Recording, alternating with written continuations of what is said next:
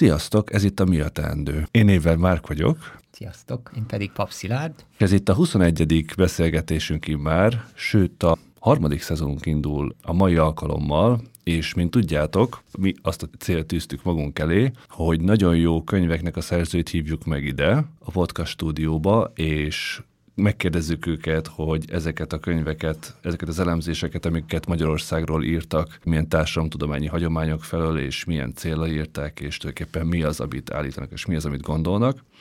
És ezen túlmenően egy kicsit arról is próbáljuk őket foggatni, hogy a tapasztalataik alapján milyen politikai cselekvés, milyen gyakorlat következhet ebből, szóval, hogy változatlan ez a tervünk és ez a célunk az egész évad során. A mai alkalommal Zártkert-Magyarország átmeneti terek a nagyvárosok peremén című könyve kapcsán Vigvári Andrást hívtuk el. Szia András! Szervusztok, köszöntöm a hallgatókat! Nagyon örülök, hogy el tudtál jönni. Én köszönöm a meghívást. András alapvetően szociológus és etnográfus és antropológus, valahogy a három területnek a határán állsz azzal, hogy az alapvetően szociológiai tudásodat etnográfia, antropológiai terepmunkával egészíted ki, vagy ezzel szerzed a tapasztalataidat. A mai alkalommal első körben erről a könyvedről, meg az ehhez a könyvedhez vezető útról fogunk kérdezni Szilárddal, és persze a végén azt is meg fogjuk kérdezni, hogy szerinted mindebből, ami egy nagyon izgalmas, és ahogyan írod is a könyvedben, egy alulról felfele építkező láttató etnográfia, láttató antropológia, tehát valóban amikor olvassa az ember, akkor látja ezt a színteret, amiről írsz, tehát egy nagyon komplex, sűrű világ, és egy sűrű leírása ennek a világnak, de majd arról is fogunk kérdezni, hogy te hogy látod, hogy ebből a gyakorlat a politikai cselekvés számára mi következik. Kérdezzétek meg az információtól, hogy mi a teendő. Mi olyan emberek, mi, akiknek mondjuk az apja, anyja, tanár és küzd minden hó végén, hogy be tudja fizetni a tanári fizetéséből mondjuk a számlát, a csekket, a rezsit ki tudja fizetni. Mi ilyen emberek mit akarunk? Mit kezdünk a politikával? Könyörgöm, hát minden érdemi társadalmi mozgalom negatív, a helyzet megváltoztatásáért küzdő társadalmi mozgalom, az negatív érzelmekből született, úgy, mint a düh, úgy, mint a megalázottság, úgy, mint a méltatlanság. Hát akkor változik valami, hogyha ezek az érzelmek tudnak konstruktív formába becsatornázódni. Ahhoz, hogy az ember egy kicsit újra kalibrálja a világra vonatkozó nézeteit, esetleg nem biztos, hogy kizárólag azt kell csinálni, hogy a budapesti 12. kerületből nézzük az Észak-Amerikát. A kapitalizmus újratermeléséhez mindig kell a válság, akár ilyen ideológiai szinten. Tehát, hogy ez úgy tud működni, hogy az emberek torkához van tartva a kés. Ha az nem lenne oda tartva, nem más, hogy lehetne gondolkodni, nem más, hogy működne a cselekvés. Nem hiszem azt, hogy az emberi elidegenedés tökéletesen felszámolható, ugye ember és ember között mindig lesz valami távolságosnak a szerelem, mint a pillanataiban oldódik fel. Stílszerű legyek, egy fontos kérdés van, hogy élet.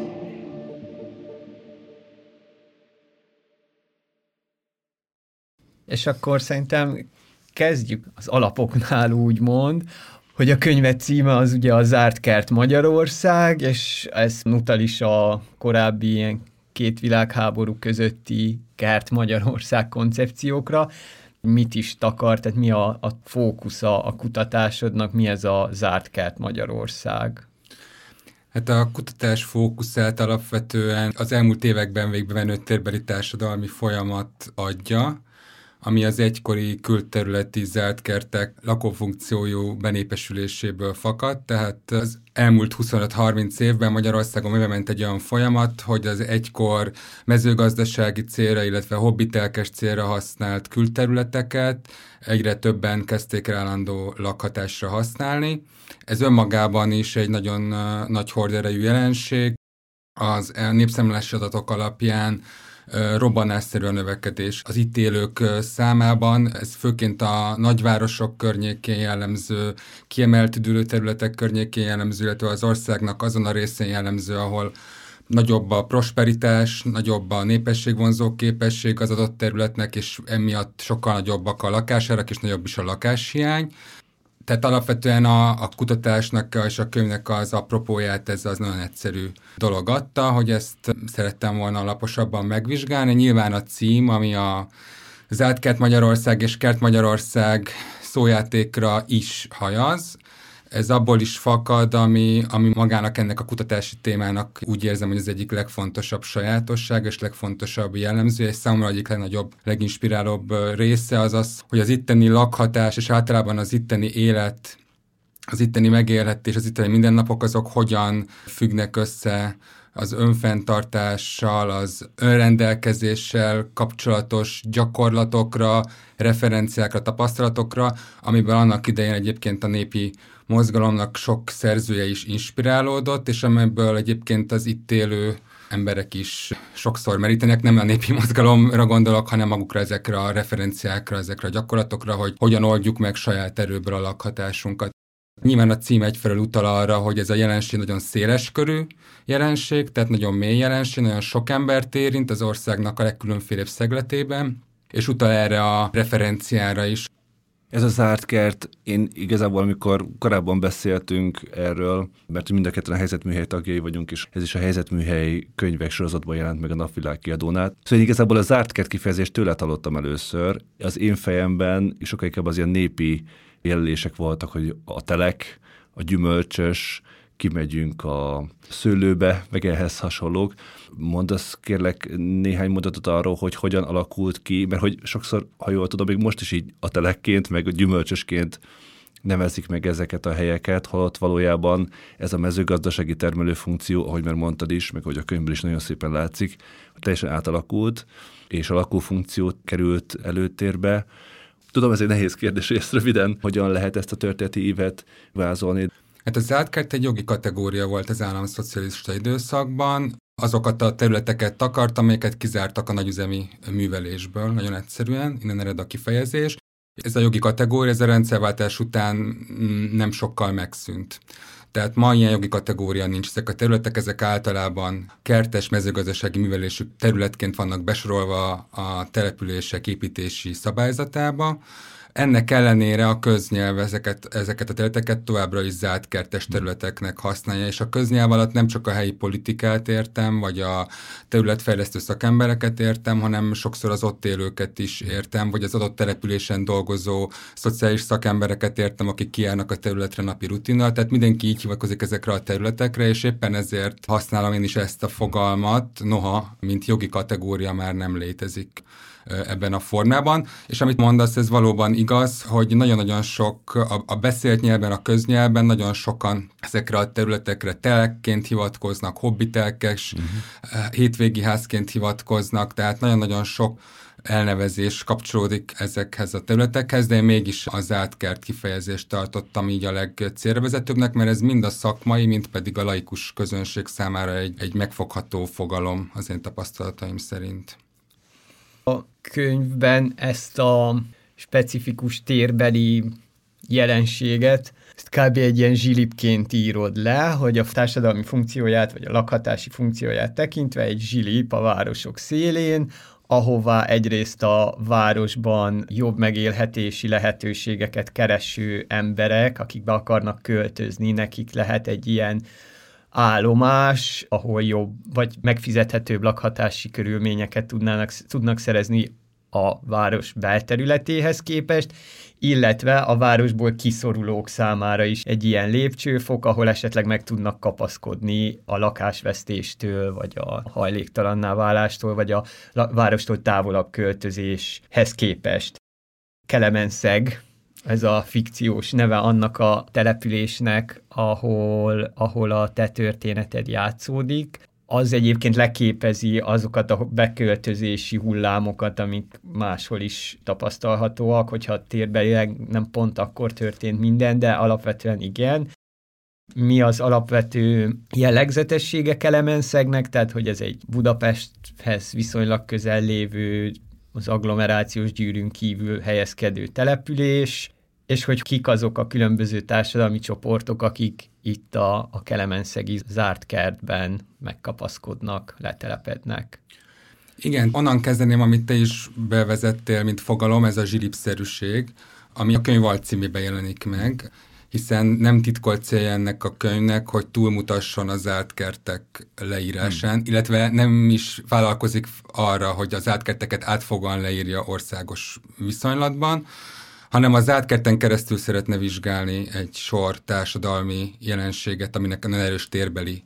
urbanisztikai, várostörténeti vonatkozásai is vannak, és ez a fajta zsilipszerűség, ez igazából korábban, hogyha Budapestet szűken nézzük, akkor korábban nagyon-nagyon sokféle térben leképződött már az elmúlt évszázadban, és az látszik, hogy az a helyzet, amit az ország térbeli tagoltsága hosszú időtávban leképez, már egyébként a Trianon Magyarország előtti korszakban is, amikor Budapestnek egy nagyon-nagyon erős centrum szerepe volt a vidéki hátországokkal szemben, és ez Trianon után csak felerősödött. Ebben a polarizált, töredezett térszerkezetben ebben mindig létrejöttek olyan terek, amelyek zsilipszerűen arra szolgáltak, hogy a városba igyekvőket beengedjék, illetve a városban megkapaszkodó, vagy városból kiszoruló embereket megtartsák. Nem titkoltan és nem függetlenül attól, hogy az adott gazdasági kontextusban mennyi munkaerőre volt a városnak szüksége.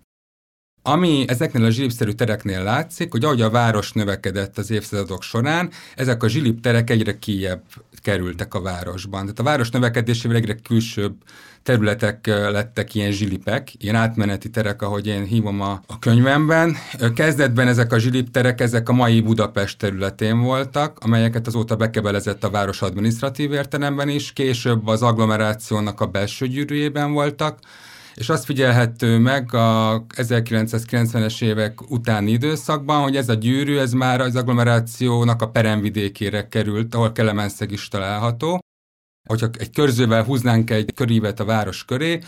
akkor talán nem túlzás azt mondani, hogy bizonyos sugárban nagyon-nagyon hasonló társadalmi jellegzetességekkel bíró települések sorát találjuk. Ezek a települések abban hasonlítanak egymásra, hogy mindegyik település növekvő pályán van, tehát demográfiailag növekvő pályán van, és ezek már nem elsődlegesen az úgynevezett idézőlesen középosztálybeli kiköltözőknek a célpontjai, hanem sokkal inkább olyan területek, olyan települések, ahova a város, úgy mondhatnánk ki egyszerűen, szóval, hogy a városi munkásosztály bizonyos tagjai költöznek ki, azok az emberek vagy költöznek oda, vagy költöznek ki, vagy születnek helyben és töltik be ezt a pozíciót. Ez a társadalmi csoport, ezek a társadalmi karakter ezeknek a településeknek abban ragadható meg, hogy a legtöbben alvásra használják ezeket a településeket, tehát az az előnyezetnek a településeknek, hogy viszonylag olcsó lakhatást tudnak nyújtani az emberek számára, viszont belátható távolságban van a főváros és a főváros vonzás közvetében lévő munkaerőpiaci lehetőségeknek, tehát gyakorlatilag összekötik az olcsó lakhatást és a munkahelyek közelségét ezek a területek. Döntően olyan foglalkozású emberek laknak ezeken a területeken, akik kiszolgálják a nagyvárosi prosperitást, olyan szempontból láthatatlan munkát végeznek, például mondjuk összerakják logisztikai központokban a drogériai áruházláncoknak a rendeléseit, vagy irodaházakban, plázákban takarítanak, vagy alapvető közszolgáltatásokban látnak el fontos szerepet vasutasok, buszvezetők, futárok. Ezek az emberek mind szorosan a városhoz vannak láncolva, az ő munkájuk nélkül a város nem működőképes, viszont a keresetük és a családtörténeti hátterük sokszor nem engedi azt meg, hogy a városi lakhatáshoz hozzáférjenek, és ezért ezeken a területeken telepednek le.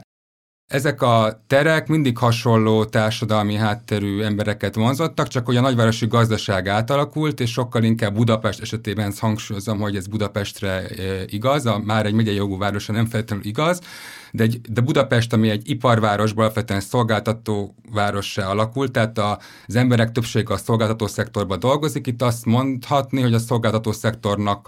az alsóbb szegmenseiben, illetve a közszolgáltatásokban dolgoznak itt az emberek. Ez lehet, hogy 50 éve még mondjuk az ipar volt, amikor Budapest még nagyipari központ volt inkább, ez nyilván, hogy átalakult a város, úgy alakultak ezek a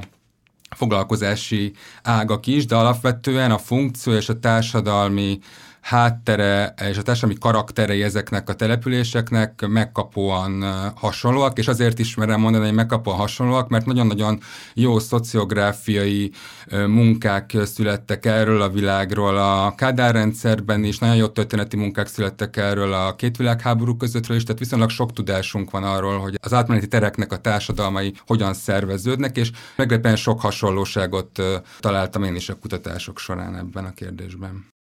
Gondolom az ingázóknak a leírására gondolsz, meg a késleltetett városfejlődéssel kapcsolatos ilyen társadalomtudományi munkákra, amikor például itt is említettük már néhányszor Konrád Györgynek és Szelényi Ivánnak a 60-as évek végén, 70-es években a közös munkáit. De azt mondod, hogy a másik világháború előtt is foglalkoztak már ezzel. Ez, amire itt gondolsz, az a Németh Lászlói Kert-Magyarország, vagy nem valami teljesen más? Nem, itt teljesen másra gondolok, itt főként olyan várostörténeti munkákra gondolok, vagy geográfiai munkákra gondolok, ami Budapest világvárossá válásának a mozzanatait próbálja rekonstruálni korabeli források alapján. A Kádár rendszerben pedig valóban Konrád Szelényi munkáját emelném ki, mint elméleti hátország, ők adtak ennek egy nagyon szép teoretikus keretet. Alulnézetből viszont Berkovics György Világváros határában című szép irodalmi szociográfiai, dokumentum-szociográfiai munkáját emelném ki, amit mindenkinek nagyon ajánlok, nagyon olvasmányos könyv, és nagyon érzéketesen írja le az akkori agglomerációs társadalmi folyamatokat.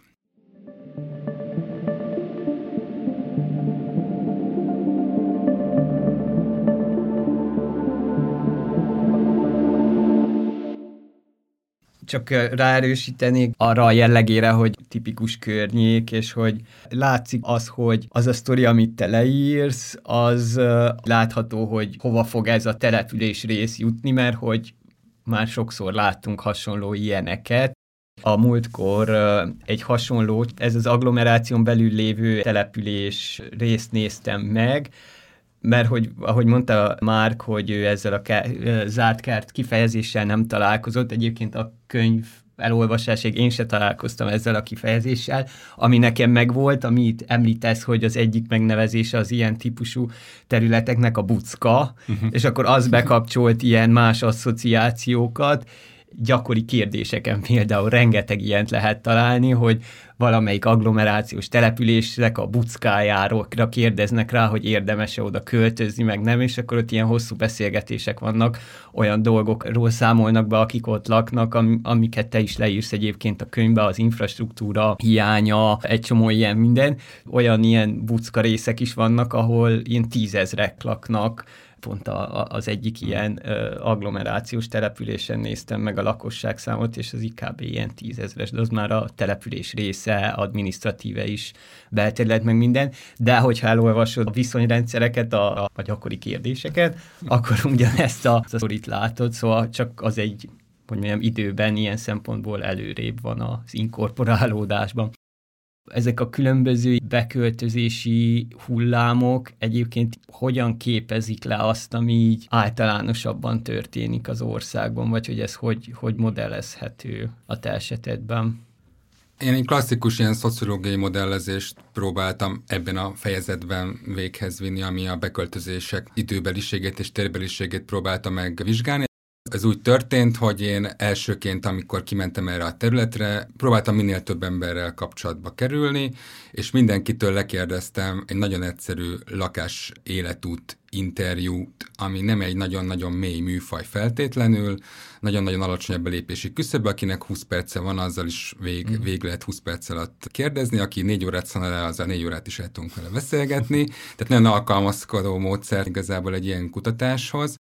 Mindenkit, tehát az összes ember, aki velem szóba állt, megtudtam azt, hogy ő igazából milyen lakáséletúton ment keresztül. Nem csak azt, hogy mi volt az előző lakóhelye, mert sokszor az előző lakóhelyben nagyon beszédes, hogy honnan költözik valaki hová, de úgy lehet igazából megérteni valakinek a lakáspályáját, hogyha ezt a születésétől kezdve megpróbáljuk rekonstruálni.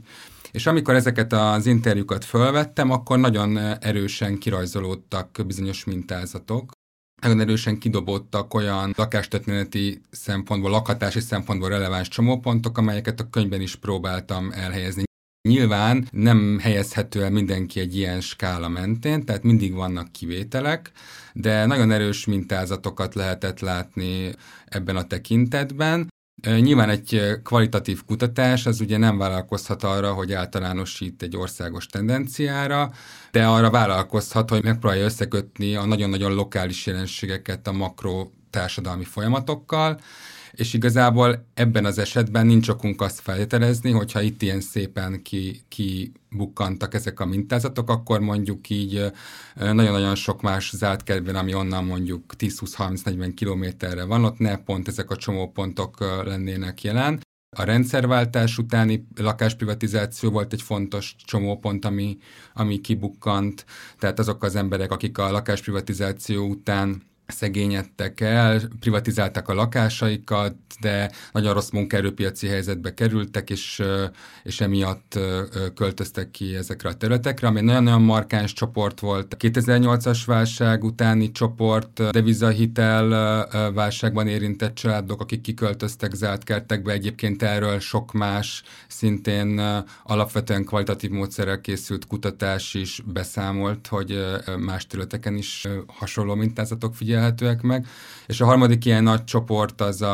az pedig a 2015-ös ingatlanpiaci boom utáni kiköltözések, akik már nem ilyen válságok által érintett, vagy hát nem olyan válságok által érintett háztartások, akik valamilyen sokkot szenvedtek el, mondjuk így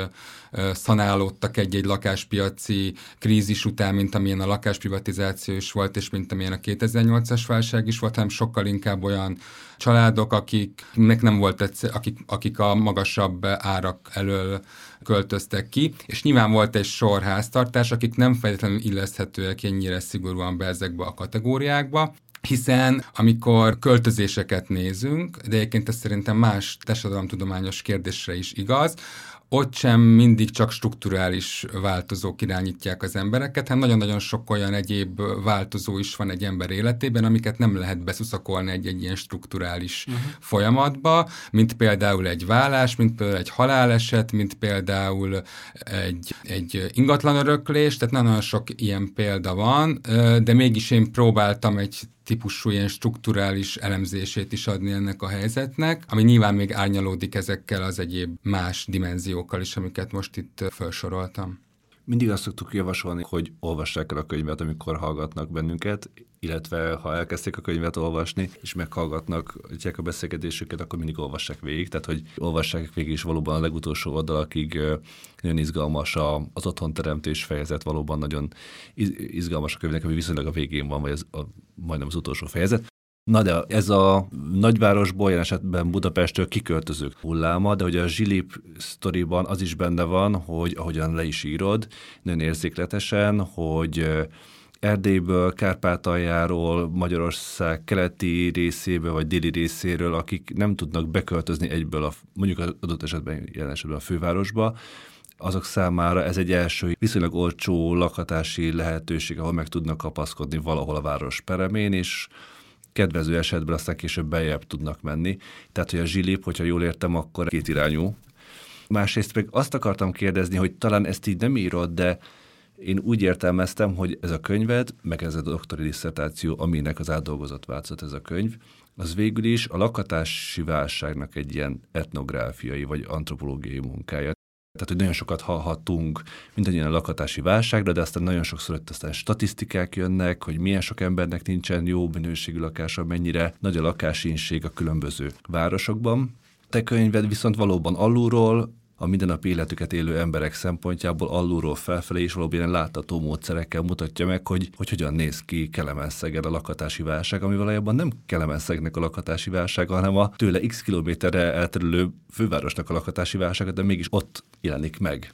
Hogy jól értem, azt lehet, hogy túlzásnak érzed, hogy ezt mondjuk, hogy ez a lakhatási válságnak egyfajta etnográfiája, vagy antropológiája. Abszolút nem utasítom vissza ezt a jelzőt a könyvre, sőt igazából valamilyen szempontból megtisztelő is,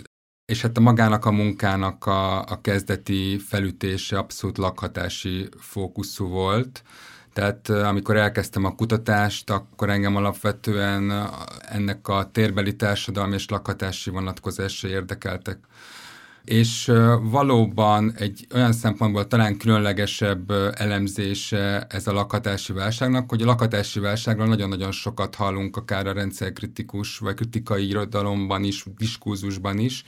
Azt gondolom, hogy Magyarországon nagyon erős hagyományai vannak a lakhatással kapcsolatos elemzéseknek is, kritikai szemszögből, elég csak visszautalni Konrád Szelényire, tehát az államszocializmusban és a kritikai szociológia egyik fő táplálkozási terület az a lakhatás volt, és ez igazából a rendszerváltás után is tovább élt, és jelenleg is nagyon-nagyon sok jó műhely foglalkozik lakhatási kérdésekkel. Másrészt pedig virágkorát éli a kritikai városkutatás is, nemzetközi szinten is, és hála a hazai szereplőknek szintén itthon is. Amiben ez a munka talán ilyen szempontból hiánypótló, az az, hogy ezek a kritikai városkutatással és kritikai szemüvegen keresztül a lakhatással foglalkozó írások, azok sokszor mellőzik, sokszor figyelmen kívül hagyják az egyéni nézőpontokat, nagyon erősen rendszerközpontú, rendszerszintű elemzéseket adnak, amik elképesztő hiánypótlóak és nagyon-nagyon fontosak.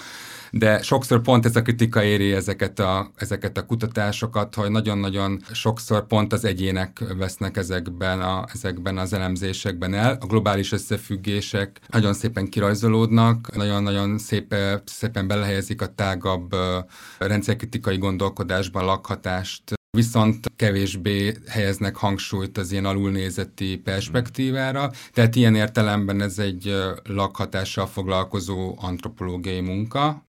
Másfelől, ami nekem izgalmas volt személy szerint a kutatásban, hogy ebben a témában sokkal több minden is van, mint a lakhatás, egy csomó olyan társadalmi gyakorlatot lehetett megfigyelni a lakhatáson keresztül, ami igazából az emberi létezésnek az egyik alapvető szintere, a ház, a lakás, mind a társadalmi újratermelésnek a szintere, ami alatt azt értjük, hogy az emberek ide térnek haza a munka után, itt pihenni ki a fáradalmaikat, majd jó esetben újult erővel innen indulnak újra munkába, mint pedig az intimitásnak, az érzelmeknek is egy nagyon-nagyon fontos szintere a lakás, az otthon, hogyha az otthon szóra gondolunk, akkor szerintem a hallgatóknak sem egy feltétlenül jó esetben nem egy rideg dolog jut eszébe róla, hanem egy biztonságot nyújtó érzelmekkel teli tér jut róla eszébe, és éppen ezért nekem az volt az érdekes a kutatás során, hogy igazából ez sok szempontból többről is szól, mint lakhatásról. Noha azt gondolom, hogy ha meg akarjuk érteni ezeknek a területeknek a funkcióváltását, akkor lakhatási szemszögből érdemes a leginkább közelítenünk hozzá.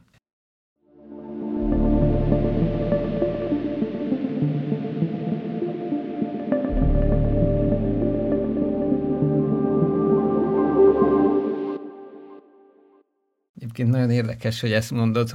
hogy válság etnográfiaként olvasni, mert hogy én meg pont, hogy mi a válság ellentéte?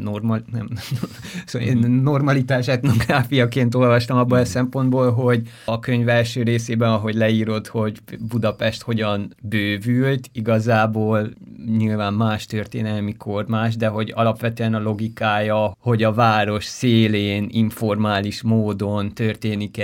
a térnek egy funkcióváltása, tehát hogyha a 17. századi Budapestet nézzük, akkor a városfalon kívüli majorságok kezd átalakulni lakhatási célra, és azokból lesz aztán Terézváros és Józsefváros, és akkor aztán pont ezt a sztorit idáig nem mész vissza a 17. vagy 18. századig, de hogy ez történik meg aztán Pesterzsébettel, vagy Pestszentlőrinccel, vagy a hasonlóakkal, aztán meg ugyanezt történik Szigetszentmiklóssal és Érddel, és akkor így megyünk kijebb és kijebb, de hogy alapvetően van itt egy ilyen dinamikája, de ami nekem még érdekesebb volt, hogy amitől viszont különlegesen izgalmas ez a történet, az, hogy kvázi itt meglátjuk azt, hogy nulláról hogyan épül fel egy társadalmi szövet. Használod is ezeket az úttörő, meg pionír, meg telepes típusú, vagy ebbe az jelentéstartományba tartozó kifejezéseket, és egyébként az alanyaid, akikkel beszélgetsz is, magukra is használják ezt az úttörő fogalmat valamilyen szempontból. Tehát, hogy igazából pont azt lehet megnézni, hogy hogyan épül fel ez a társadalmi szövet, kvázi nulláról,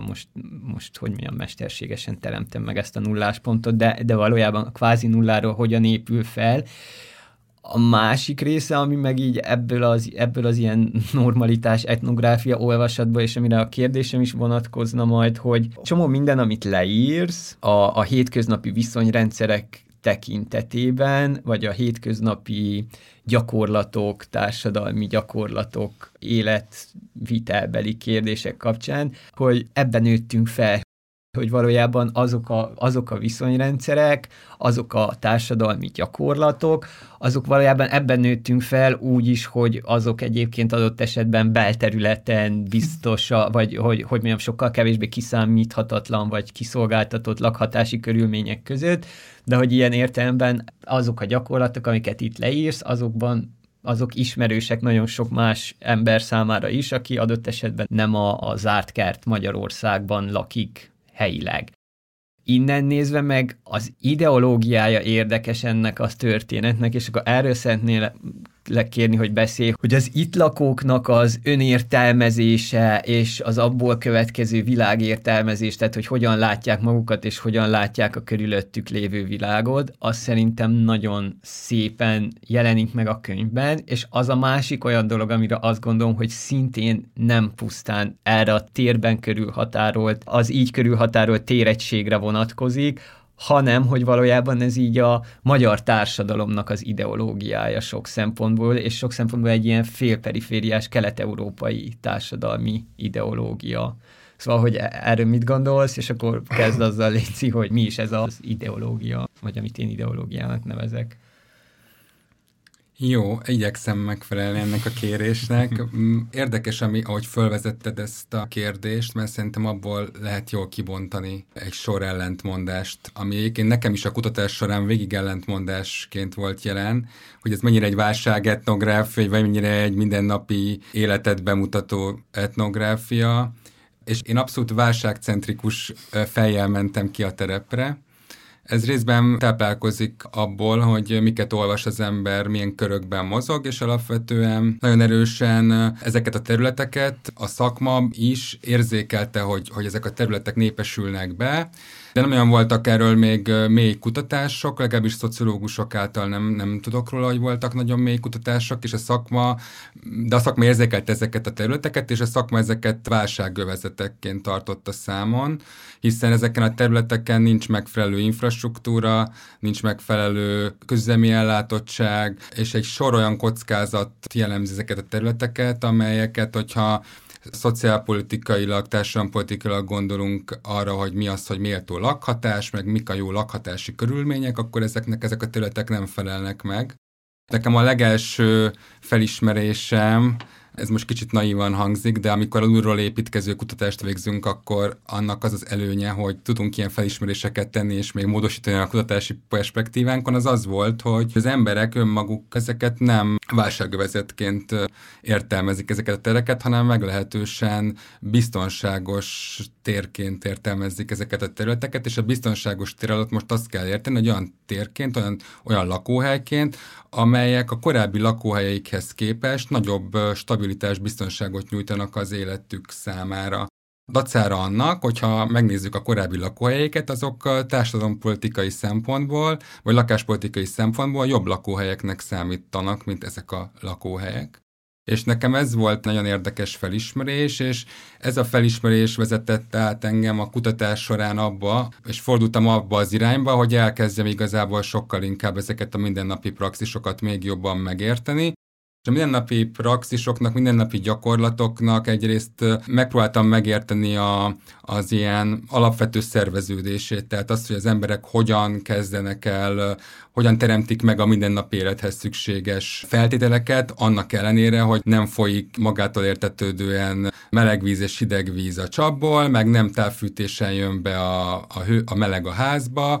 meg sáros úton kell kimenni a vasútállomásig, meg nincs járda az utcákon, meg néhány helyen nincs közvilágítás, hogy az érdekelt egyfelől, hogy ezeket az emberek hogyan teremtik meg. Másfelől nyilván antropológusként, és ez minden antropológiai fókuszú kutatásra igaz, hogy nem csak a praxis érdekli a kutatót, hanem az is érdekli, hogy milyen értéket tulajdonítanak bizonyos cselekvéseknek, állapotoknak emberek, és igazából ezt is próbáltam valamilyen szinten így beazonosítani, Ebből igazából az a megállapításom sült ki a könyvben is, meg az elemzésemben is, hogy az emberek alapvetően ezt meglehetősen magától értetődőnek élik meg. Hogyha ők elveszítették a lakhatásukat, vagy nem tudnak lakáshoz jutni mondjuk egy panelházban, vagy egy városban, akkor nekik ezt maguknak kell megteremteni. Hogyha erre nincs pénz egy normális, úgymond idézősen normális belterületi vezetben, akkor kijövünk a külterületre. Hogyha itt nincs jelen a szilárd útburkolat, akkor befoltozzuk saját erőből a lukakat hétvégén. Hogyha nincs a ház leszigetelve, és nem alkalmas a ház lakhatásra, akkor fogjuk a kollégát, barátot, rokont, és megpróbáljuk egy nyár alatt lakhatóvá tenni a házat. Ezeket az emberek nem úgy mesélték el, mint a lakhatási válságnak az áldozatiságát, hanem úgy mesélték el az emberek, mint a világ egyik legtermészetesebb dolgát, hogy ha bajba kerülök, akkor magamra számíthatok legelsősorban, hogy ezt megoldjam. Nyilván én nem szeretném ezt a tapasztalatot kiáltalánosítani. Nyilván nagyon sok olyan ember próbálkozott meg ebben az Zártkertben is lakni, akiknek aztán ez nem sikerült, és ezek, akikre én nem tudtam utána értelemszerűen szóba legyedni, mert egyedülálló nőként, vagy idős asszonyként, vagy krónikus beteg férfiként nem voltak meg azok a feltételek, hogy ezeket az akadályokat átugorják, de mégis azt gondolom, hogy figyelemre méltó ebben a történetben ez a magától értetődőség, amire gondoltál. Tanulságos volt kutatóként is, amikor a kutató prekoncepciókkal érkezik egy területre, és a prekoncepciói lebomlanak. Ez akkor tud lebomlani, hogyha nagyon hosszú időt hagy arra, hogy ott legyen, és megismeri az ott élőknek a perspektíváját. Mert hogyha ez a hosszú idő nem áll rendelkezésre, akkor nem bomlanak ki azok a narratívák, amik alapján újra tudja a kutató kalibrálni a saját kérdésfelvetéseit. Ja, nem, abszolút értem, hogy kutatóként csínyán bánsz az általánosítással, de hogy nekem ez amikor ezt a kettőséget olvasom az alanyait szájából, hogy ez az egyszerre kiszolgáltatottság, de másodszorban viszont az egyéni autonómiának, az önállóságnak, az önmagadnak megteremtett biztonságnak a terepe, akkor nagyon nehéz nem asszociálnom a magyar társadalomban uralkodó ilyen általánosabb attitűdökre, ami kimondottan ez a fajta ilyen úttörő vagy telepes individualizmus, az, hogy nem számíthatsz az államra, sok esetben nincs az állam, mint háló, ami így ott van az útszéli közkútban, ott van az aszfaltban, ott van a közvilágításban, ott van a postásban, aki kijön. Szóval, hogy ez nincs meg, csak saját magadra számíthatsz, a saját családodra, a rokoni viszonyokra. Ilyen szempontból nekem tényleg ez egy ilyen általánosabb magyar társadalmi attitűdrendszer, és hogy ezért is érdekes volt, hogy amúgy azok a strukturális tényezők, amiken belül az emberek mozognak, valamilyen módon kitermelik ezt a fajta ideológiának nevezem, a magától értetődő gondolatok arról, hogy hogyan működik a világ, és hogy ilyen szempontból ez tényleg nagyon sokat mond el, nem csak a Zártkertek lakóiról, hanem általánosabban arról, hogy hogyan küzdünk meg a nehézségekkel, és hogyan próbálunk magunknak valami cselekvőképességet kirajzolni, hogy mégis ne áldozatként, hanem cselekvőképes saját sorsunkat a kezünkbe venni tudó emberek. És hogy akkor innen nézve viszont érdekes, hogy ez a fajta ön- és világlátás, ez azért az én fejemben nem magától értetődő módon illeszthető például a közösségi cselekvési gyakorlatokhoz, valódi politikai építkezéshez nem adják magukat, és hogy ezzel kapcsolatban te mit láttál, mit tapasztaltál, ami így a közösségi önszerveződésre vonatkozik? Hát abszolút aláhúznám azt a megállapításodat, ami ezt az ideológiát akkor, ahogy nevezted, ezt individuálisnak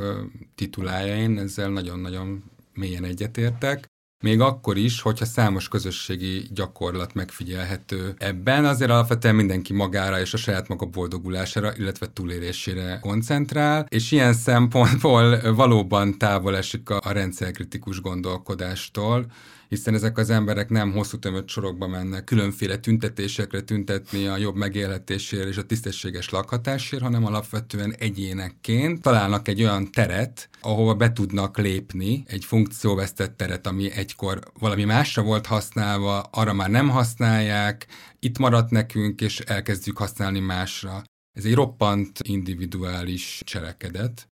Ilyen szempontból kutatóként engem lenyűgözött, mert nagyon-nagyon sok kreativitással, nagyon-nagyon sok tudással, nagyon-nagyon sokat tanultam igazából mindenféle értelemben az ott élő emberektől. Másfelől azért a közösségiségnek nyilván vannak csírái is, amikről a könyvben azért próbálok írni is, ami elsősorban egyébként azzal magyarázható, hogy nincs jelen a helyi állam, vagy nagyon részlegesen van jelen a helyi állam ezekben a terekben.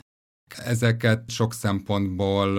helyettesíteni kell valahogy, és ezeknek a helyettesítését azért szintén sokszor individuálisan, de sokszor közösségi szerveződéssel oldják meg az emberek. De az is látszik azért, hogy ezek rendkívül korlátosak ezek a közösségi cselekvések. Tehát részsikereket el lehet érni, ügyek mentén együtt lehet működni, de amint az érdekek széttagozódnak, ott ez a közösségiség is szétaprózódik. Amit még kiemeltél, hogy alapvetően egy nagyon erős gyanakvás tapasztalható mindennel szemben, ami államként szokás leírni, akár jóléti államként is, ezt megmerem kockáztatni, nyilván ez egy provokatívabb és erősebb állítás. Ezeket az intézményeket én azt tapasztaltam, hogy gyanakvással kezelik az emberek, legalábbis ott, ahol én ezt a terepmunkát végeztem, és igazából azt érzik, hogy addig fenntartható ez a típusú állapot, amíg őket úgymond békén hagyják így kívülről. Ezért nem is nagyon fogalmazódtak meg olyan hangok nagyon nagy számban, legalábbis amikor én kutattam, akik amellett kardoskodtak volna, hogy ide több közszolgáltatás jöjjön. Ami nagyon érdekes volt, hogy a közszolgáltatásokhoz való hozzáállás az társadalmi háttértől függetlenül elutasított volt. A szegény ember nyilván azért utasítja el, mert tudja, hogy nem fogja tudni kifizetni, a kicsit gazdagabb meg azért utasítja el, mert ő meg már függetlenedni akar tőle, de összeköti ezeket az élményeket az elutasítottság, ami önmagában egy nagyon érdekes dilemmát hordoz magában. Úgyhogy ráadásul még van egy harmadik szintű ellentét is, hogy viszont akik a település belterületén laknak, azok meg azt érzik, hogy olyan típusú komparatív előnyökre tettek szert a kertek lakói, és sokkal olcsóbban vettek telket, és építettek házat, mint azt megtehették volna belterületen belül, hogy akkor nehogy már nekik járjon az, hogy aszfaltozva van az út. Szóval, hogy nagyon erősen kijön ez a verseny állapot is valamilyen módon, hogy a szűkös erőforrások elosztásában való versenyben ez az érdemek, és adott esetben megbélyegzés is, és ilyen szimbolikus hierarchiák, amiket felállítanak a településen belül, annak mentén, hogy utána az erőforrások elosztásában. Miközben azért arra is megvan az igény, hogy hát a védőnő azért mégis jó lenne, ha kijárna néha. Tényleg csírájában rengeteg ellentmondást tartalmaz.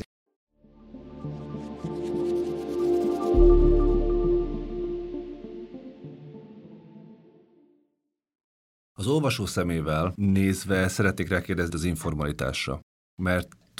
tudjuk, hogy foglalkoztak külön is az informalitásnak az antropológiájával, a szociológiájával. Minden hallgatónak, aki bennünket hallgat, megint csak bátorítanám, hogy vegye a kezébe a könyvet és olvassa. Ne féljen attól, hogy nem fogja érteni, ne féljen attól, hogy ez neki túl magas, vagy ilyesmi, mert valóban nagyon jó eszközöket használsz arra, hogy bevond és a figyelmét fenntartsd, és elmeséld neki szó szerint ezt a történet, és miközben elmesélt közben elemzed is. Viszont az informalitás fogalmát talán egy kicsit magyarázni kell, hogy ez mit is jelent, mert hogy sokkal gyakoribb a mindennapi nyelvben ennek a moralizáló oldala. Tehát szürke gazdaság, fekete gazdaság, fehér gazdaság az jó, a szürke, hát az már olyan morálisan megbélyegzett, a fekete az benne rossz. Informalitásnak, formalitásnak, félformalitásnak a fogalmai nem moralizálnak, ezek elemző kategóriák, vagy ilyen funkcionálisabban fogják fel ezeket a kérdéseket, viszont pont ezért talán az olvasóknak, akik nem társadalomtudományokkal foglalkoznak, talán nehezebben megfejthető, hogy mi is ez az informalitás. Pont erre a kettősségre tud egy elemzési eszközt adni, nemzetesen arra, hogy ezek a terek ugye egyszerre inkluzívak, egyszerre hozzáférhetőek, viszont egyszerre hordoznak magukba kockázatokat, hiszen egy csomó minden, ami kell a mindennapokhoz, azok nincsenek jelen. Az informalitás fogalmát én szintén az átmenetiség fogalmával próbáltam megragadni. Ezek a területek nem csak azért átmenetiek, mert a nagyvárosok és a vidéki hátországok között helyezkednek el, hanem azt próbálom bemutatni, hogy az átmenetiségnek van egy másik vonatkozása is, ami abból fakad, mi ezeknek a területeknek a szabályozási státusza. Ez meglehetősen ellentmondásos. Többféle jogszabály többféle módon fogalmaz, míg országos jogszabályok szerint ez egy teljesen normális lakóterületként értelmezhető, hiszen lakcímkártyához juthatnak az ott élők. Addig a helyi szabályzatok sok szempontból ennek ellentmondanak, és mondjuk úgy ítélik meg, hogy az itteni életvitelszerű lakhatás az szabályellenes. Ezek a területek hivatalosan nem lakóövezetek, hanem kertes mezőgazdasági területek, de ugyanakkor a valóságban nem arra vannak használva, hanem alapvetően lakhatásra vannak használva. Emiatt nem találhatunk ott infrastruktúrát, hiszen a településnek nincs kötelezettsége arra, hogy oda infrastruktúrát építsen, hiszen nem lakóterület. Ez a környezet olyan helyzetet eredményez, ami miatt ezek a területek olcsók tudnak maradni. Ha világos jogszabályok lennének arra, hogy ott lehet lakni ugyanúgy, mint egy belterületen, akkor ezek belterületté válnának, és ugyanúgy megdrágulnának, mint egy belterületi ingatlan. Hogyha világos tiltások lennének, aminek a hatóság érvényt is tud szerezni, akkor ezek a területekre ekkora számban nem mennének kilakni. Itt egy köztes állapotot látunk, és a köztes állapot ez pont egyfelől konzerválja ezeknek a területeknek az úgymond idézőjeles elmaradottságát, másfelől viszont egy alacsonyabb belépési küszöböt tud nyújtani, hiszen amiatt, hogy itt nincsenek világos szabályok, így egy csomó ember ide nem fog akarni költözni, emiatt az árak lejjebb mennek, és emiatt tud igazából otthont adni egy csomó alacsonyabb jövedelmű embernek, tehát paradox módon az informalitás az egyszerre konzervál egy állapotot, ami egy elmaradottságot akar, megint idézőjelesen, és egyszerre képes egy inkluzivitást nyújtani, amiatt, hogy a szürke zónasága miatt sokkal inkább olcsó ingatlanokat tud az embereknek adni. Igazából az informalitásnak köszönhető az is, hogy a háztartásoknak egyébként sokkal több munkát kell beletenniük abban, hogy ezeket a területeket lakhatóvá tegyék, hiszen az állam a formális intézmények és formális szabályok hiánya miatt ezeket nem teszi bele, tehát ezt nekik kell beletenni. Több idejüket veszi el az útjavítás egy ott élő embernek, mint aki mondjuk egy lakótelepen lakik. Aki lakótelepen lakik mondjuk Budapesten, az nem hiszem, hogy a hétvégét útjavítással szokta tölteni, az itteni embereknek viszont kénytelenek némelyik hétvégőket útjavítással tölteni, ahhoz, hogy be tudjanak a kocsiukkal megfelelően jutni a településnek a belterületére. Viszont az, hogy ők utat javítanak hétvégén, és ők ezt megteszik, ez azt is hordozza, hogy ezek a területek hozzáférhetőbbek, mint egy átlagos belterületi ingatlan mondjuk. Ja, meg az informalitást így kizúmolva úgy is értelmezem, hogy egy olyan kapu, amin keresztül erőforrások csatornázhatók be egy olyan rendszerbe,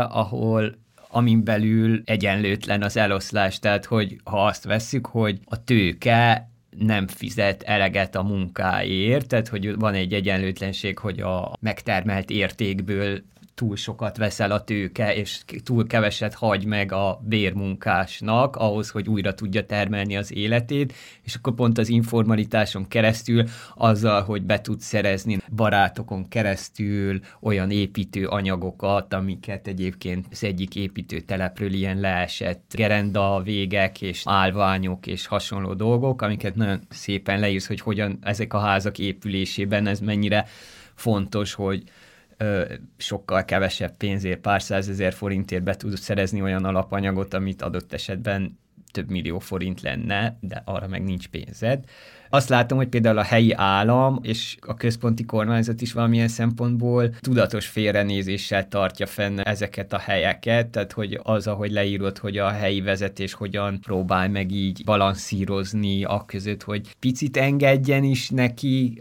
a kertek lakóinak, valamit teljesítsen, de azért meg is tartsa ezt a kizártsági pozíciót, az pont ezt látja el, hogy az emberek maguknak kelljen pótolni olyan dolgokat, amiket adott esetben a munkabérük, vagy az állami szolgáltatásoknak kellene megadniuk, de azok elégtelenek. Abszolút egyetértek vele, és ennek történelmi párhuzamai előzményei is vannak, térségben, több országban is. Ennek, amit leírta, hogy az állam hogyan huny szemet, hiszen az emberek önerőből és saját erejükből megvalósítják azt a szükségletüket, ami hozzájárul ahhoz, hogy termelő tevékenységet végezzenek. Én is emellett érvelek igazából a könyvben, és ilyen szempontból érdekes megnézni nyilván a hatóságok szemszögét is, amit próbálok bemutatni szintén a könyvben, ami alapvetően, hogy nagyon-nagyon leegyszerűsítően kell fogalmazni, akkor a szemethunyás szóval lehet leírni, és érdekes megnézni az embereknek a perspektíváját is, akik abszolút nem érzik azt,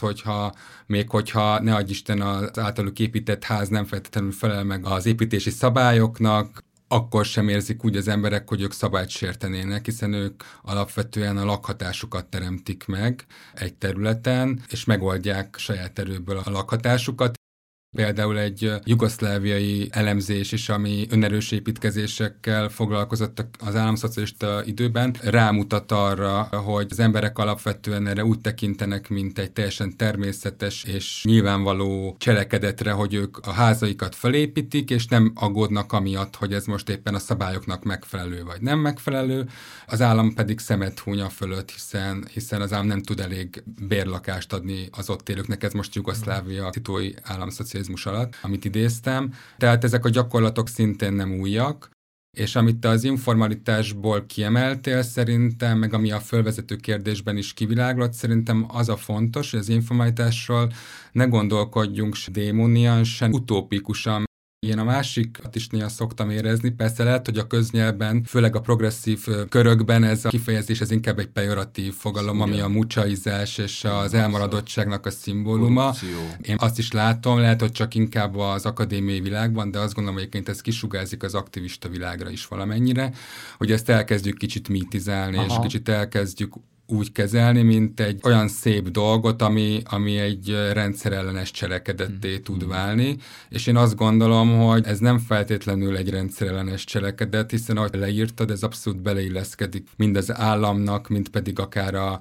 tőkés társadalomnak az érdekébe, hogy az emberek saját maguk erejéből valósítsák meg az alapvető szükségletüket. Én azt gondolom, hogy itt érdemes árnyaltan látni ezt a kérdést, de a húzó ereje az szerintem abban rejlik, hogy az emberek milyen értéket tulajdonítanak ezeknek a cselekedeteknek. Tehát azért nem tud ez átbillenni háztartási szinten, vagy alulnézetből egy ellenállásba, hogy nekünk miért kell túl sokat dolgoznunk ahhoz hétvégén, hogy házat építsünk, nekünk miért kell ilyen helyen laknunk, hiszen nekünk az lenne a feladat, hogy az állam lakást adjon, és bérlakásokban lakhassunk, vagy annyit kéne keresnünk a gyárban, vagy a munkahelyünkön, hogy meg tudjuk venni mi is a rendes kertes házat a belterületen, hogy ezeknek értéket tulajdonítanak, és abszolút magától értetődőnek veszik, hogy ennek ez a módja. Ahhoz, hogy mi élni tudjunk, annak ez a módja, így tudunk élni. Így éltek a szüleink is, így éltek a nagyszüleink is, és ebben van egy ilyen történeti kontinuitás, ami azért is nagyon meglepő, mert még a tőlem fiatalabb generációt is magától értetődően mondja ezeket, amiről azt gondolnánk, hogy lehet, hogy még egy paraszti múlttal rendelkező államszocialista háztályzó bácsitól még úgy oké, de hogy a 25-30 éves gyári munkás srác is ezeket mondja, az talán meglepő lehet. Fú, ez nagyon fontos, amit mondtál. Egyrészt ez a megvetés ezzel kapcsolatban, a másik oldalról, meg ez az idealizálása ezeknek a dolgoknak, hogy ennek ilyen társadalmi pacifikáló, tehát társadalmi ellentéteket elsimító hatása is van.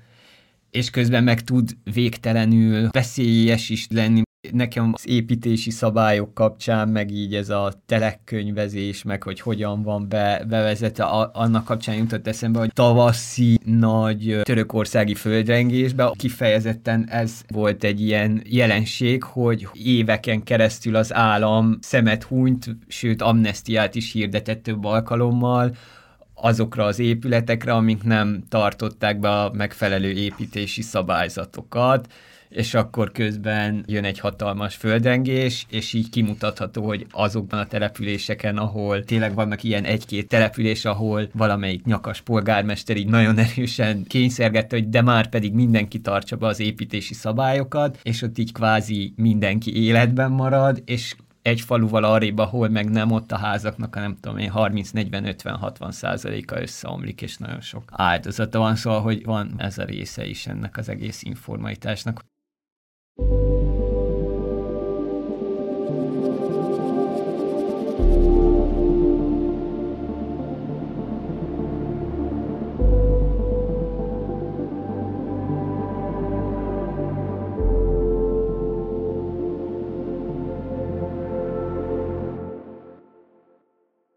mi a teendő podcastban nem kerülhetjük meg a mi a teendő kérdést, de rögtön lehet, hogy segítés, lehet, hogy nehézséget okoz, de rögtön két szinten is mondanám, vagy vetném fel. Az egyik, ami szerintem nagyon-nagyon érdekes, az Karesz és Emese története, és az egész otthonteremtés és társadalmi újratermelés az átmeneti térben című fejezet. Amikor nagyon érzékletesen leírod, hogy ez a pár, Karesz és Emese, hogyan, nem csak ők vannak a fókuszában ennek a fejezetnek, hogyan oldják meg pontosan ilyen informális kereteken, kölcsönös segítségnyújtással, részben ilyen kaláka módszerekkel azt, hogy erről a kettőre tudjanak jutni, hogy meg tudják oldani maguk számára a lakhatást, és minél jobb életet tudjanak teremteni. Tehát egyrészt, hogy ezen a szinten mi a teendő, hogy látod te? Ez egy ilyen mikroszint, egy ilyen emberközeli, vagy ilyen mindennapi szint, és hoznék egy másik szintet is be, ami pedig nagyon melbevágó, a devizahitel és a végrehajtások története, az elmúlt 15 évnek a története. A napokban jelent meg kollégáinknak, Czirfus Mártonnak és Bodor Krisztófernek, a Periféria Központ munkatársainak, aki egyébként a Helyzet Műhely tagja is. Egy nagyon érdekes és melbevágó elemzése a Periféria Központ oldalán elérhető,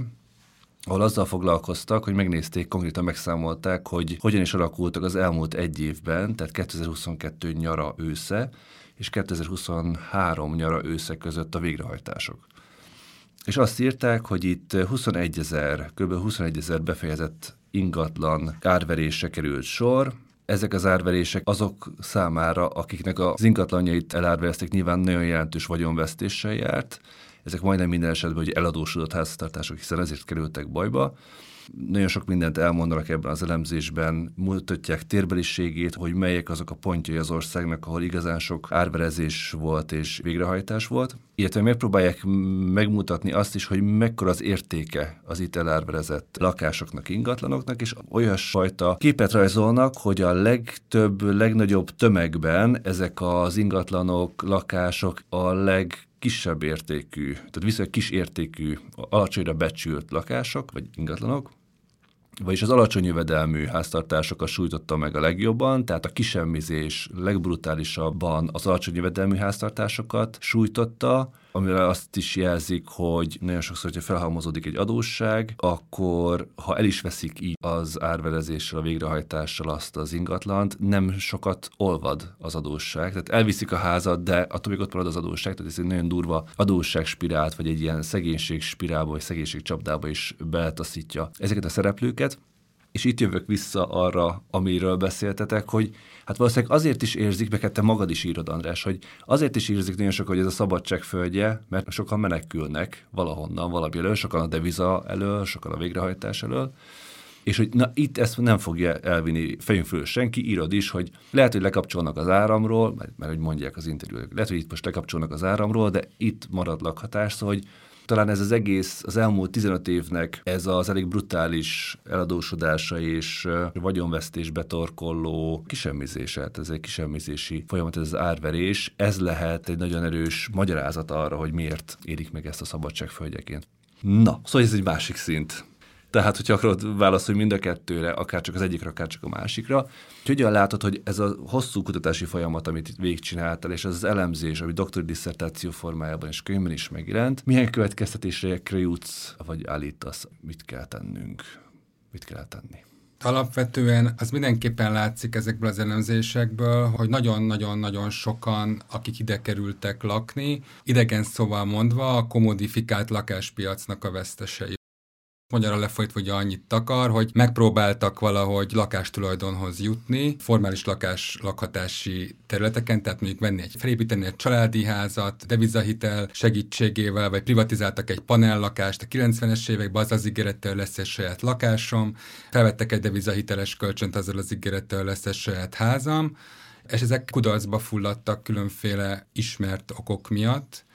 és itt helyben pedig meg tudtak valósítani egy olyan lakhatási formát, ami sok szempontból ugyanúgy komodifikált, tehát megint lefordítva pénzért vették ezeket az ingatlanokat, saját tulajdonúak ezek az ingatlanok,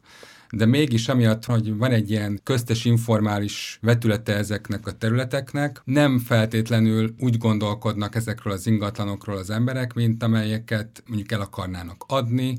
vagy amelyekre fel akarnának újabb kölcsönöket venni, hiszen sok szempontból ezekre a bankok nem is adnak jelzálog kölcsönöket ezekre az ingatlanokra, hanem sok szempontból visszavesznek a fogyasztási elvárásaikból, visszavesznek azokból az elképzeléseikből, hogy ők mondjuk megvalósítják az amerikai álmot egy agglomerációs település lakóparkjában, és inkább azt mondják, hogy elmegyünk egy szerényebb helyre lakni, ami ingatlan nem ér túl sokat, lehet nem is fog többet érni a jövőben, lehet többet fog érni, mert mondjuk belterületté minősítik, lehet nagyon nehéz lesz ott élni, de mégis ad egy ilyen biztonságot a mindennapokba. És én igazából ezt a fogalmat emelném ki a lakhatás és tágabb értelemben a mindennapi megéletés szemszögéből, hogy az itt élők, amit én láttam, nagyon erősen biztonságot keresnek, biztonságos lakóhelyet keresnek, és a biztonságos lakóhely az a mi percepciónkból nézve lehet, hogy nem tűnik biztonságosnak, mert egy sor kockázatot foglal magában. Kifűtésével kapcsolatban, a jogi szabályozásával kapcsolatban, az elérhető fizikai elérhetőségével kapcsolatban, ne adj Isten azzal kapcsolatban, hogy mondjuk kóborkutyák rohangálnak az utcán, és nem lesz, aki ezeket a kóborkutyákat mondjuk becserkészi. Viszont mégis az itt élők ezt a területet, és a lakóhelyüket, ezt a típusú lakóhelyüket, ezt biztonságosabbnak ítélik meg. Lemondanak inkább egy sor fogyasztási aspirációról, lemondanak egy sor kényelmi dologról, annak érdekében, hogy biztonságba tudhassák magukat.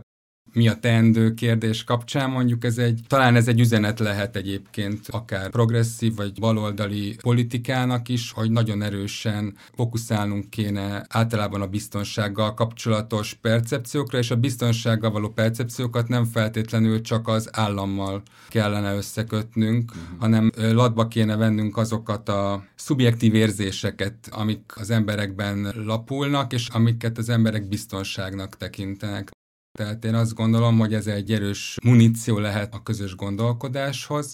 Összességében azt gondolom, hogy az antropológiai jellegű munkák sok tekintetben inkább látleletet szolgáltatnak. Nem az az erősségük, hogy közpolitikai javaslatcsomagokat fogalmaznak meg a kutatások végén, bár erre is van egyébként példa.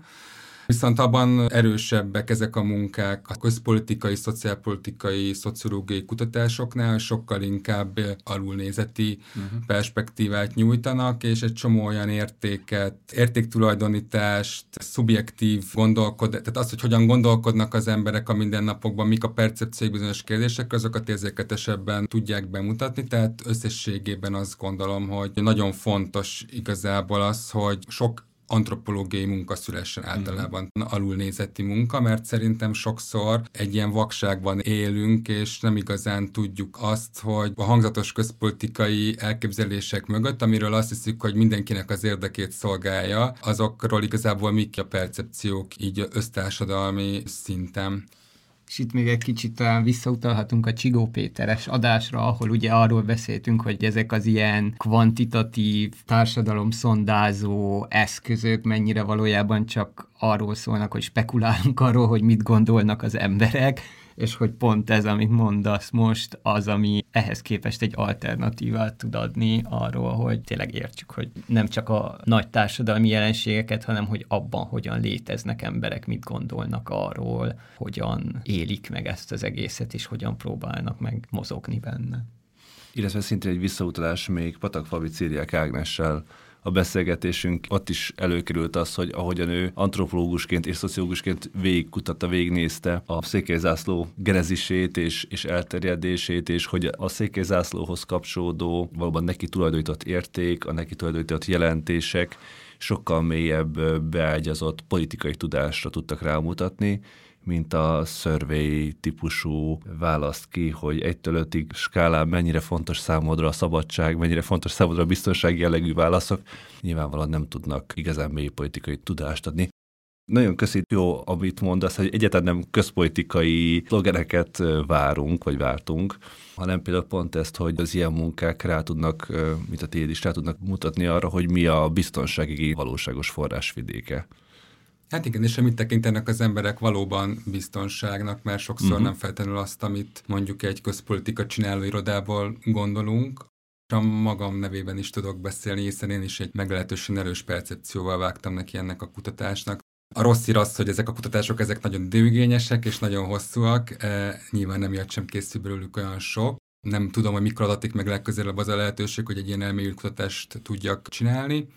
de azt gondolom, hogy ezek mindenképpen fontos tanulságokkal szolgálnak, és amit Szilárd mondott az első felében még az adásnak, bőven túlmutatnak különben az átkertek világán, ezt én is abszolút érzékeltem. Nyilván talán egy következő nagy kutatásban alkalom nyílik ezeknek a bővebb tanulmányozására, már kizumolva ebből a specifikus térből, így egy tágabb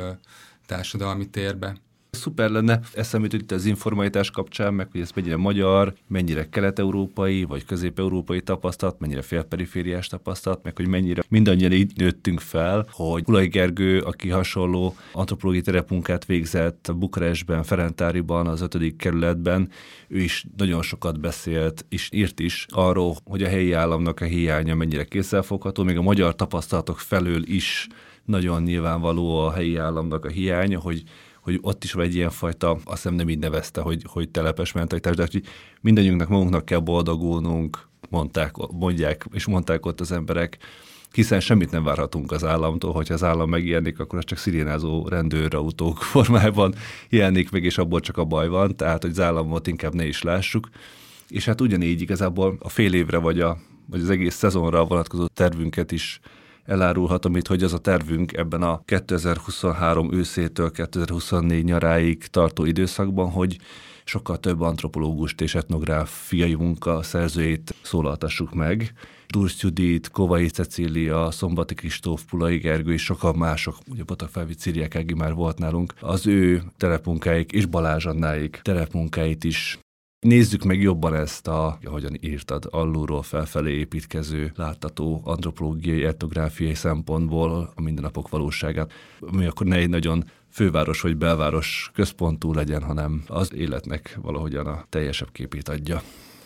Hogyha az imént felsorolt nevek hallgatják ezt az adást, akkor még nem kértük fel őket, szóval itt a felkérés. Bocs. Így van, igen. És még mondtad az előbb a kóborkutyák a falu szélén, hogy ez nekem a bukaresti életemnek a nagy része, a város központban menekülök a kóborkutyáktól. Na, ugye ennyit a Zártkert-Magyarországról és az átmeneti terekről. Na igen. Köszönjük szépen, hogy itt voltál. Köszönjük szépen a hallgatóknak, hogy figyelemmel kísérték ezt az adásunkat is. Továbbra is megtaláltok minket a Facebookon, a Mi a Teendő oldalon, illetve eléritek a podcastjainkat mindenhol, ahol podcastot lehet hallgatni, sőt, a nyár óta már a YouTube-on is fent vannak a korábbi adásaink is, meg az új adások is felkerülnek, tehát a Partizán Podcast nevű YouTube csatornán is most már fent vannak az adásaink, tehát hogy ott is elértek minket. Köszönjük szépen Puskár Krisztiánnak, a podcastok vezetőszerkesztőjének, köszönjük szépen Kili Zsanna grafikusnak az adás elkészüléséhez nyújtott segítségét, illetve köszönjük szépen Bíró Kristófnak, aki ennek az adásnak a hangmunkáit végezte. És akkor egy hónap múlva találkozunk. Így van, így van. Sziasztok! Sziasztok! Sziasztok!